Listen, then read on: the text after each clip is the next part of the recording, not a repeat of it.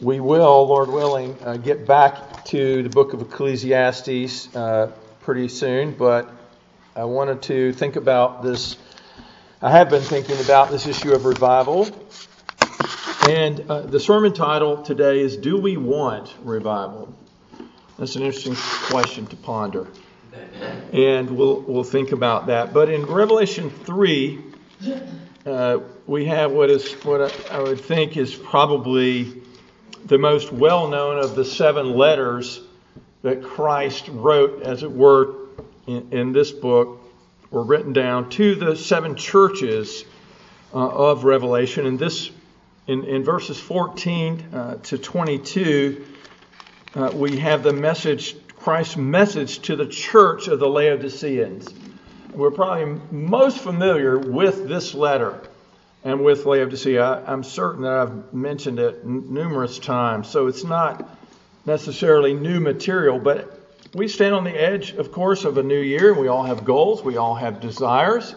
Maybe it is to read through the Bible this year or to start a devotion and be committed uh, to that. That means when we read the devotion, we're getting into the Word. We're going to be praying together as a family and things like that.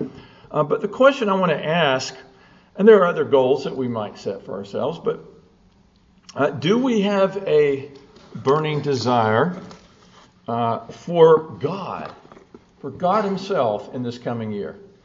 Uh, do we have a yearning for revival, for renewal? Uh, uh, do we need it? Do we need revival? And uh, are we then committed? If we think we need it, are we committed to seeking revival in 2024? And so I want to look at this morning just a portion of, of this letter uh, to Laodicea, verses 14 through 17. So let's hear God's word. Uh, to the angel of the church of the Laodiceans, write These things says the Amen, the faithful and true witness, the beginning of the creation of God. I know your works, that you are neither hot, neither cold nor hot. I could wish you were cold or hot. So then, because you are lukewarm, and neither cold nor hot, I will vomit you out of my mouth. You say, I am rich, have become wealthy, and have need of nothing, and do not know that you are wretched, miserable, poor, blind, and naked. This is the word of the living God, and we do well to heed it let us pray. Thank you for your perfect word, Lord. It is a searching word. It is powerful and it and it divides uh, down between joints and marrow, between soul and spirit, as Hebrews tells us. So, Lord, we pray that the Word of God will do its work, uh, do heart work today in our lives. And Father, we pray for the help of the Holy Spirit as, as we get into this passage. In Jesus' name, amen.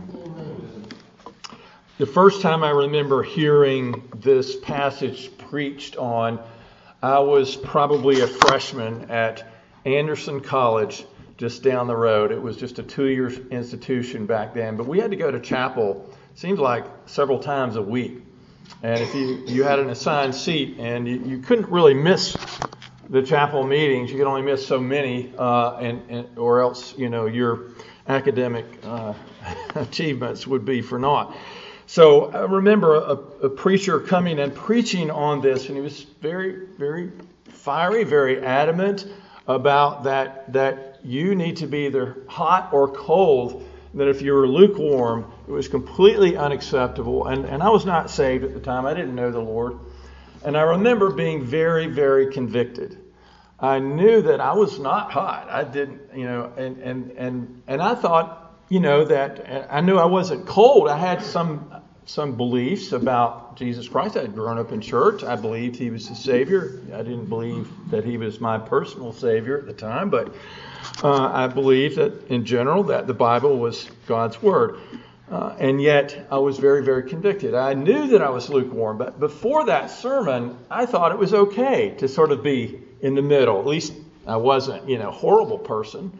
I mean, I, I was a horrible person, but I just thought I wasn't at the time. I thought I was, you know, kind of a decent person. I wasn't the best. No, I wasn't one of those saints, you know, those those Bible thumpers, but uh, you know, I, I, it could have been a lot worse. So lukewarm's not too bad, is it? Uh, well, that sermon just completely knocked that theory out of the water. So, as we think about revival, that term, of course, has uh, a lot of baggage with it. Uh, you, we could do a, a, church history study about revivalism about the history of true revivals, which we'll look at in Sunday school. We may talk some about revivalism, which is which is an aberration that came into uh, this this country uh, back in in a time when uh, people like Charles Finney uh, was uh, preaching and so on. But when I use the term revival, I, I'm trying to use it at least in the biblical sense of the word as we read it in Psalm 85 6. Will you not, uh, this is a prayer of the psalmist, you know, will you not revive us again? And so, what is revival? It's first of all something that happens to those who have, who already know the Lord, who have already been born again, who have life. Uh, it, it's someone who already possesses life. It's the restoration, uh, the renewal of that life. It's an awakening from spiritual sleep to uh, Christian vitality and zeal. A Christian is no longer dead in trespasses and sins. We've passed from death into life, but we can get sleepy. We can uh, we can fall back. We can become complacent, as we'll see. So revival is the work of God in individuals, in a church. Revival is usually associated with a work in more than just one person, but of course uh, without the individual uh, responding to God and God working in that individual, then revival doesn't come. But it, it, it can happen in a whole nation or a whole community. And it takes us from spiritual apathy to spiritual life and power. Revival occurs when God visits his people with fresh outpourings of the Holy Spirit. The Holy Spirit is always prominent when true revival takes place. And of course, God sends revival according to his own uh, sovereign will. That was one of the mistakes uh, of Charles Finney, who thought you could just do X, Y, and Z, and then uh, revival would be the automatic result. That we could just engineer these things. And that's sort of what we've seen in the last you know 100 years or more in, in evangelical Christianity in our nation is that uh, we use certain means and methods and we stir people up and we kind of produce revival by our own efforts. But that's not the case when you read the scriptures, that it's the Lord uh, who does these things.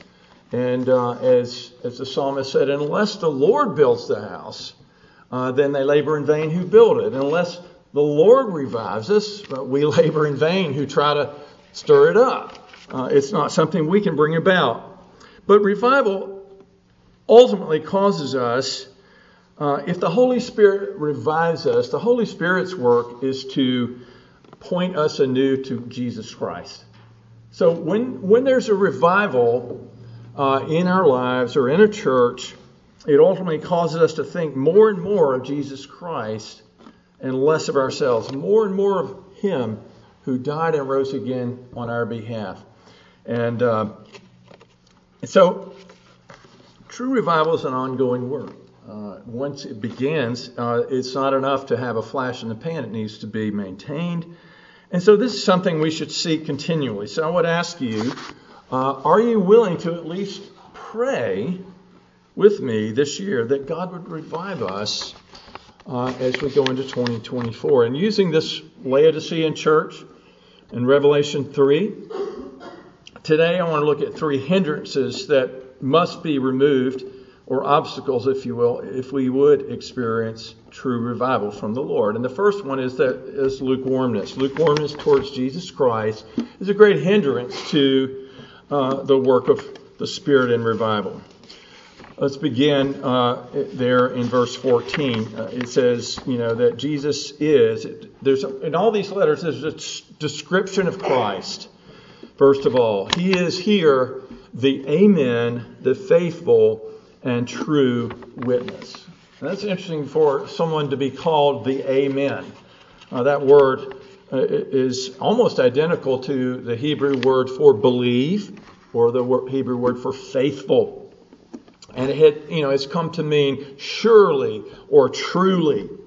And it's an expression of absolute trust and confidence. Jesus Christ is the Amen. And, and uh, he's stable, he is firm, he is absolutely steady and unchangeable in all that he does, in all that he says. You can count on him. His purposes cannot fail uh, or be stifled. And the Bible says all of God's promises are yes and amen in him. And so, uh, to those who are weak, and that's all of us, uh, who are wavering, who are unsure about life, the Lord Jesus is the rock that we stand on. He is uh, the, our, the strength to those who are weak. He's faithful, faithful to his church in every way you can imagine, uh, and more. And so he is faithful. He's a faithful and true witness. Uh, we usually think about you know us being witnesses to Christ, but Christ himself is a witness. He, he witnesses and testifies only that which is true. And he bears witness to uh, what is taking place in, in his world. He bears witness to what is going on in his church and in our lives. And so he testifies about the truth, uh, the, the truth of our condition before him. And he also supplies the remedy for it. In verse 15, he says, I know your works, speaking to the church in Laodicea. And so he was well aware of, of what was going on in this church, and he knew what sort of deeds they were doing or not doing. He knows that about us as well. He looks, of course, into the heart, not merely on the external things. He knows why we do things, what we're doing, and how we're going about our lives. And so as, as the faithful and true witness, uh, he judges all things. He's judging us now in, in the sense that he is uh, he's looking at us and uh, assessing our state. Uh, there's you know everything that he knows about us and would say about us is accurate, and so that of course will be carried out uh, in fullness on the day of judgment. We think of the day of judgment. Jesus Christ, it says, will be the judge uh, of all things. God has appointed him uh, to be the judge, and on that day, he will bear witness truthfully and faithfully to exactly uh, what we were, who we, who we were in this world, whether we knew Christ or not, whether we lived for Christ or not. And so, I, you know, I think that this idea of Christ being the true and faithful witness, especially as we think about the day of judgment, that that itself, uh, the failure to think soberly about the day of judgment and Christ's uh, absolute, you know, faithful, true witness and judge being the, being our judge, the, the failure to think soberly about this is one of the reasons why we do not experience revival and why we are indeed lukewarm. Uh, the day of judgment is off in the distance, or it doesn't even exist. and we and we think as Christians, well, you know, you know, I've already passed from death into life. I've, I've already passed from judgment. Even uh, John's gospel says, and yet the Bible says we'll all stand before the judgment seat of Christ. So we do have to think about it. But verse 15, Jesus goes on. He says, "I know your works. You're neither cold nor hot. Wish you were cold or hot." That's interesting, right? He says, I, I wish you were cold or hot. Cold is preferable to lukewarm, isn't it? Um, but there were some hot springs nearby the city of Laodicea. And hot springs, you know, they bubble up, they float, and then they flow. They've got to go somewhere. And as the the hot water goes on, interesting. I heard a, a, a thing this week. You know, the, there's hot springs uh, out in Yellowstone Park, and uh, and they have boardwalks that go through there because if you get out and walk, you know there's a crust there that can give way under you, and so they don't let people walk out of there. You might fall into this hot water, and people have died doing that. Um, and uh, so, but these springs, as they flow out, uh, they they become lukewarm, and uh, being hot, they might provide some benefit, but uh, lukewarm water is not much good. Cold water might be refreshing. Uh, but lukewarm water, again, it's not very uh, uh, useful. And that's describing, of course, the spiritual state of, of these people, of, of, of the, the Laodiceans. And so it's prefer, preferable to be cold rather than lukewarm because if you're cold, at least you're honest. There's, there's an honest assessment back when I was a young person in, in, in, school and hearing this that message I was telling you about, I was lukewarm and I thought it was okay. No, it was it was not okay uh, whatsoever. Uh, it would have been better if I had been honest and said, I, I am cold. I'm really, uh, you know, if you're lukewarm, you're really no different than if you were cold. But the lukewarm person professes to, in some sense, know the Lord or believe in the Lord but the reality is not uh, not the case, and it becomes difficult to tell. The lukewarm person can convince himself or, and even other people that they're okay with God. Um, but the person who's cold, at least you know where they stand. Well, where where would you say you are right now? What is your spiritual temperature, if you will? Right? That's something we need to do from time to time to, to take our spiritual temperature. And, and what Jesus is doing in this passage is to press us to, to declare where we are. You know, to, to be honest about where we are. And uh, if you are cold, it's kind of, uh, you know, you might think, well, if I'm here today, I'm probably not cold, right? Well, I think that's possible. It's possible to be cold on the inside and still be here. Um, maybe not as likely, but uh, if you are cold, then then there's a lot of questions you need to ask. Why why is that? Is that indicative of uh, being in a lost condition for you, or uh, what does it mean, or is it a temporary lapse? I don't know. You have to ask yourself and the Lord these questions. Well, are you lukewarm? Uh, then you, you got to ask a series of questions about that. Uh, how did that happen? Uh, was I once uh, more on the hot side of things? And if I'm lukewarm now, what happened? And, and how do I uh, return to that spiritual fire that I once had? Well, so we have to be honest with ourselves. And if you if you say, well, I think I'm pretty much on the, the hot side right now by the grace of God, well, good. Then stay there. Uh, stay where you are. Keep the fire stoked. And, uh, and you know that's true of any fire, right? You must keep it stoked if, if it's going to stay hot. So, lukewarmness is a great hindrance to revival. Secondly, we learn from this passage that self sufficiency and complacency are great hindrances to revival. Verse 17, he says, You say, I'm rich have become wealthy and have need of nothing. Well, this church was probably well off in, in the financial sense, the physical sense, as well as the spiritual sense. They, they had uh, much of the knowledge of God, they probably had good teaching and preaching.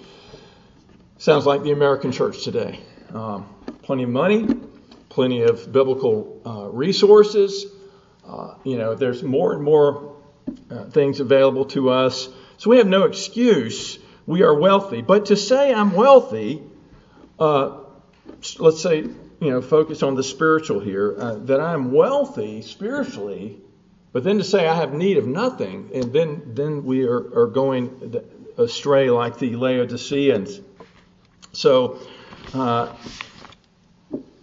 today in the church, uh, we are very, very blessed, and we should give thanks for that.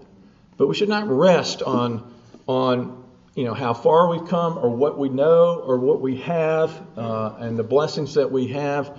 Uh, that should humble us. Uh, we could be in an entirely different situation in, in another country or, or another um, place. But um, the question, uh, the thing is, is that when when we are prosperous, in whether it's financially or spiritually. We tend to become a little relaxed, a little lazy about our Christian lives. Uh, the late Harry Reeder is a Presbyterian uh, minister in the PCA. He preached often on revival and wrote about it. And he wrote this He said, A God given, heaven sent revival is desperately needed. But are we desperate for God's sovereign, soul searching, and life changing grace to move? An honest assessment of the contemporary church reveals that we are neither desperate for nor desirous of a heaven sent revival. For multiple reasons, he said, we are satisfied with the man sent revival, I'm sorry, revival substitutes. So, again, the question I'm asking in this sermon is do we want revival? Do we really desire it? Or do we think, well, we don't really need it. We're doing, we're doing pretty well. We're doing okay. Well, the prophet Amos had to, and all the prophets really in the Old Testament uh, were preaching to, the, to a nation, to Israel, and they were often in a similar state of, of being self sufficient and complacent. Amos said, Woe to those who are at ease in Zion, and to those who feel secure in the mountain of Samaria. They have not grieved over the ruin of Joseph. See, when we get to a place of, of being self sufficient or complacent, thinking that we've arrived, uh, it's, it's, we're, we're ignoring uh, the obvious sins in, in our lives or in the church. And before we mourn over the sins in the world, and we should mourn over the sins in the world, we need to mourn over our own sins uh, as Christians and in the church. But there is that natural tendency in all of us to be self sufficient uh, to think that we really don't need God's power or presence in the church because we've we, we are doing very well, um, and, and uh, so we're okay. Well, you know, it's easy to be content with certain things if we have sound theology, which I believe that we do. Now we can always sharpen it, but I think we have sound theology in this church, uh, and we I think we at least are attempting to, to rightly worship God. But we can have all these things in place. We can have good, solid leadership, uh, good financial stewardship, and, and yet we can be content, as it were, for God to just leave us alone and let us just, just do our thing. Um, you know, God, when God comes down, uh, you know, rend the heavens, the prophet said, and come down. Do we really want that? Because when He does, He will disturb us. He will disturb that peace uh, that you know maybe we've got everything organized well we've got everything uh, going going good for us right now or whatever you know uh, god will disturb that i can promise you so are we content with where we are or would we want god to intervene um, or would or are we happy for him to just leave us alone uh, and so we need to remember what paul said in 2 Corinthians 3 5. He says, Not that we are sufficient of ourselves to think of anything as being from ourselves, but our sufficiency is of God. So if you're self sufficient, you, you, you're not putting your sufficiency, resting in the sufficiency of Christ Himself. And that's where we need to be. Um, we, can compl- we can be complacent in our walk with God. That's a little different than being self sufficient. Um, Again, but it's very similar. Uh, when we are complacent in our walk with God, we, we don't think we need the ongoing work of the Spirit. Uh, in, in, our lives, we get to a certain place where we don't think we need to grow. And uh, but I would say that true revival and reformation, which I would add into that equation, is something we need to see an ongoing need for. Again, revival is not much good if it's short lived. We think of the parable of the sower and, and the seed that fell on the rocky soil and immediately sprout up. There was great joy in that person's life, in other words, but it didn't last. Uh, so that's no good. And revival must also uh, include reformation. Revival has to do with uh, the heart and the, and the will, whereas reformation has to do with the mind and the truth of the Word of God and, and of sound doctrine. And both, uh, both must go together. It's not enough to raise uh, the emotions and to get us all excited if, if we then uh, say, well, this is wonderful. What do we need doctrine for? That just that's just going to. I remember an individual in this community who will remain unnamed, uh, who was a professing Christian at the time. This was many years ago, and and he says, you know, he says, well, y'all don't believe, you know, y'all aren't focused on that dry, dusty old doctrine, are you? You know, and uh, I, I don't know if I said it to him, but I thought it at least. You know, I was like, well, you know, we're focused on doctrine, but it, you know, hopefully doctrine set on fire by God. That uh, that's that's what uh, Martyn Lloyd-Jones says that, that preaching, true preaching, is is is the doctrines of Scripture set on fire by the Holy Spirit. So uh, the thing is, uh, complacency is uh, is a terrible hindrance to uh, the ongoing work of the Lord in our lives. And so that's there's an indifference, you see, or, or an apathy to the things that uh, maybe we become overly familiar with things. I've been studying the Bible for many, many years. I've become more familiar uh, lately than, you know, because of my age than I was, let's say, 30 years ago. I've learned things. But uh, I don't want to become indifferent so look at your own life and, and, do you not see that you have a long way to go? What is the standard that we are comparing ourselves to? We have to look at Christ. We have to look at um, other great men and women of God in the past who, who, uh, who really far outshine us today. And we have to look back at history and say, Will you not revive us again? We see, we see what happened in the past, but we haven't seen it in our day and in our age. And so let's not be complacent. Let's humble ourselves before God. Let's turn afresh to Christ and, and pray to Him. Uh, 1 John 5 4, the Apostle John says, This is the victory that's overcome the world, our faith. We need to overcome complacency and self uh, sufficiency. And how do we do that? This is the victory that overcomes it, our faith. So we repent of these sins but by faith, we look to Christ and we look to him as the true vine of John 15. Jesus said, I'm the vine, you are the branches. He who abides in me and I in him bears much fruit, for without me you can do nothing. Branches are not self sufficient.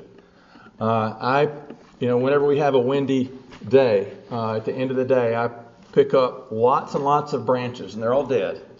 Uh, and and uh, and and if they weren't dead, they're going to be soon, right? Because they're disconnected from the tree or disconnected from the vine. So branches are not self-sufficient; they're absolutely dependent on the vine. And so you and I, if we would experience revival, must learn to rely on and abide in Christ completely, uh, to trust more and more in Him and, and less in ourselves. And here's a question for you How do you know when revival is really taking place in your life or has taken place? Uh, when you are able to say from the heart with John the Baptist, I must decrease and he must increase. But finally, from our passage, we see that a lack of awareness of our sinful condition is a great hindrance to revival.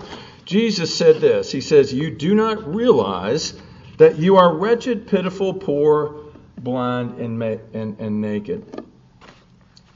You are wretched, pitiful, poor, blind, and naked, naked but you just don't see it.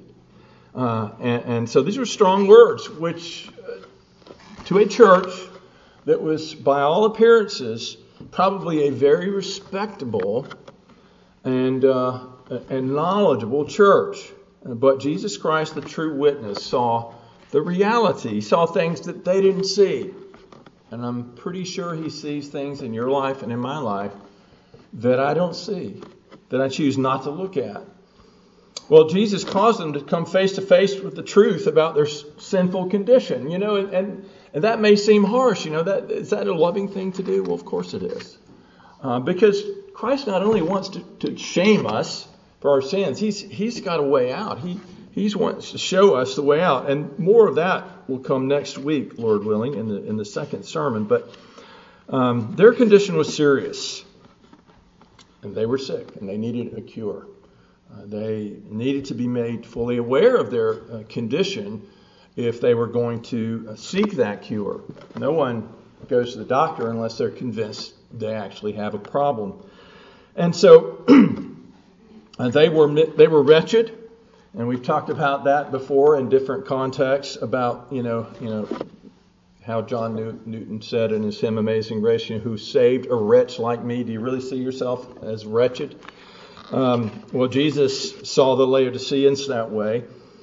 And so, uh, mercifully, of course, uh, Jesus caused them to face the reality of your wretchedness. Now, you know, it's not fun to go through that and to feel your spiritual wretchedness, but it's good uh, to know it, to know your sinful condition, so that you might seek the remedy in the Lord Jesus Christ. So he uses these other terms. We won't get into it, but to describe the sinful condition, they were pitiful. Uh, they were poor. They weren't rich. Uh, they were blind. Uh, they thought they could see. Uh, they were naked and didn't know it, like, like the emperor's cl- new clothes, that, that old uh, story. But what about you? Uh, is it possible that you're blind uh, to your sinful condition? We're usually the last to see our own faults. So we have to, we need to pray that God would show us things that otherwise, ordinarily, we wouldn't want to see, uh, that we try to uh, ignore uh, that He would reveal our sins and faults and open our eyes to see our true condition so that we can confess our sins and repent of them. Psalm 139 is a perfect uh, place to go uh, to put words to our prayers. Uh, Search me, O God, and know my heart. Try me and know my anxieties and see if there's any wicked way in me and lead me in the way everlasting. Are you willing to pray to God and say, Search my heart, God, show me my sins. Show me my heart. Reveal the wretchedness. Show me where I'm poor. Show me where I'm miserable, blind, and naked. And then lead me in the right way, in a better way, in the everlasting way. So, what is it in your life this morning, would you say, that is, is the main hindrance to spiritual renewal or revival?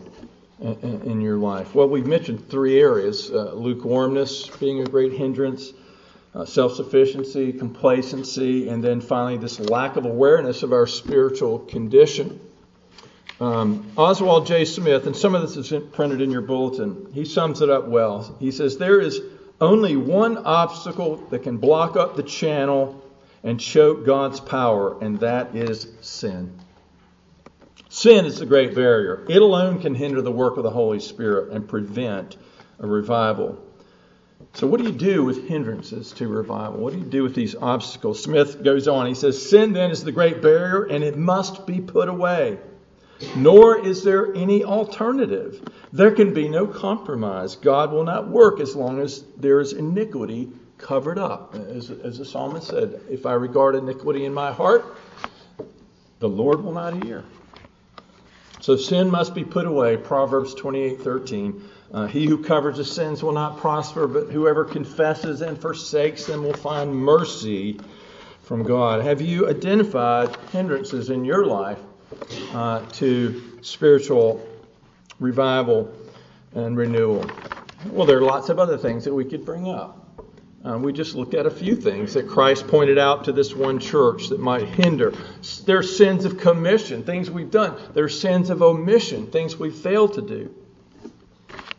So, if our church is going to experience the refreshing grace of God and, and, and the amazing life changing power of the Holy Spirit in this coming year, then each one of us needs to examine ourselves before the Lord and, and ask ourselves what, what are the hindrances, the obstacles that need to be removed uh, that need to be uh, put out of our lives. And we need to remember that it's only by the power of the Holy Spirit that we can do this. We, we if we try to do this, we're going to feel uh, our absolute weakness and we're going to feel that we can't do it. Uh, but God has given you, if you're a Christian, you have the Spirit of God. Uh, you need to ask that the Spirit of God will take over and will enable you uh, to put sin out. And then, of course, his reviving work will begin.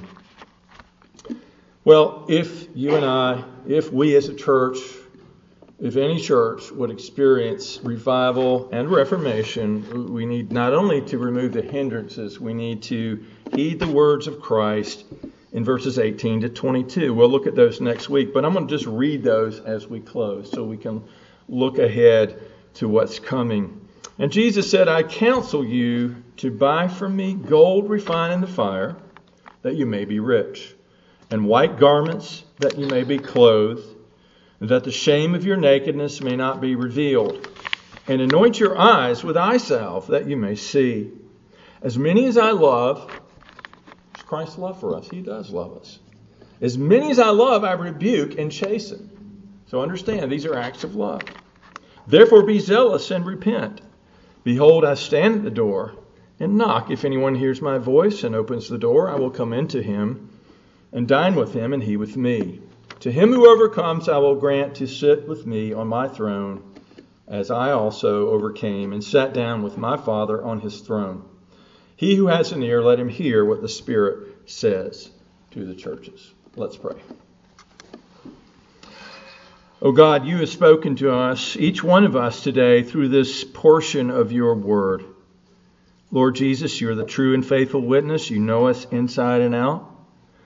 And we all have areas of sin in our lives that might be hindering your work in our church. And I pray, God, that by the Holy Spirit, each one of us would be enabled to see our sin, to turn from our sin, and then to see Christ and, and seek Christ who is at your right hand. And so give us, Holy Spirit, broken and contrite hearts. Forgive us, Lord, but also give us hope as we turn away from these worthless things, these obstacles, these hindrances. Uh, may we see, Lord, that you will meet us.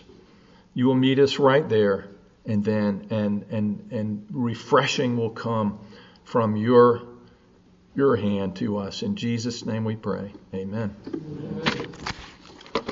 Let us uh, take our hymnals, and uh, of course, we